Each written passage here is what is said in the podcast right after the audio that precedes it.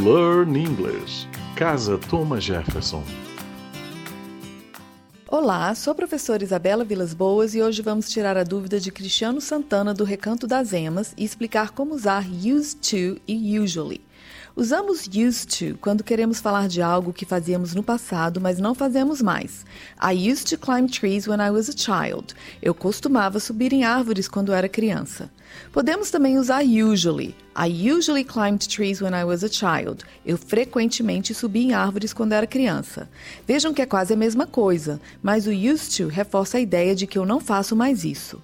Só que quando queremos falar sobre um costume no presente, não é possível falar used to, porque ele só é usado no passado. Portanto, o jeito de falar de costumes no presente é com usually.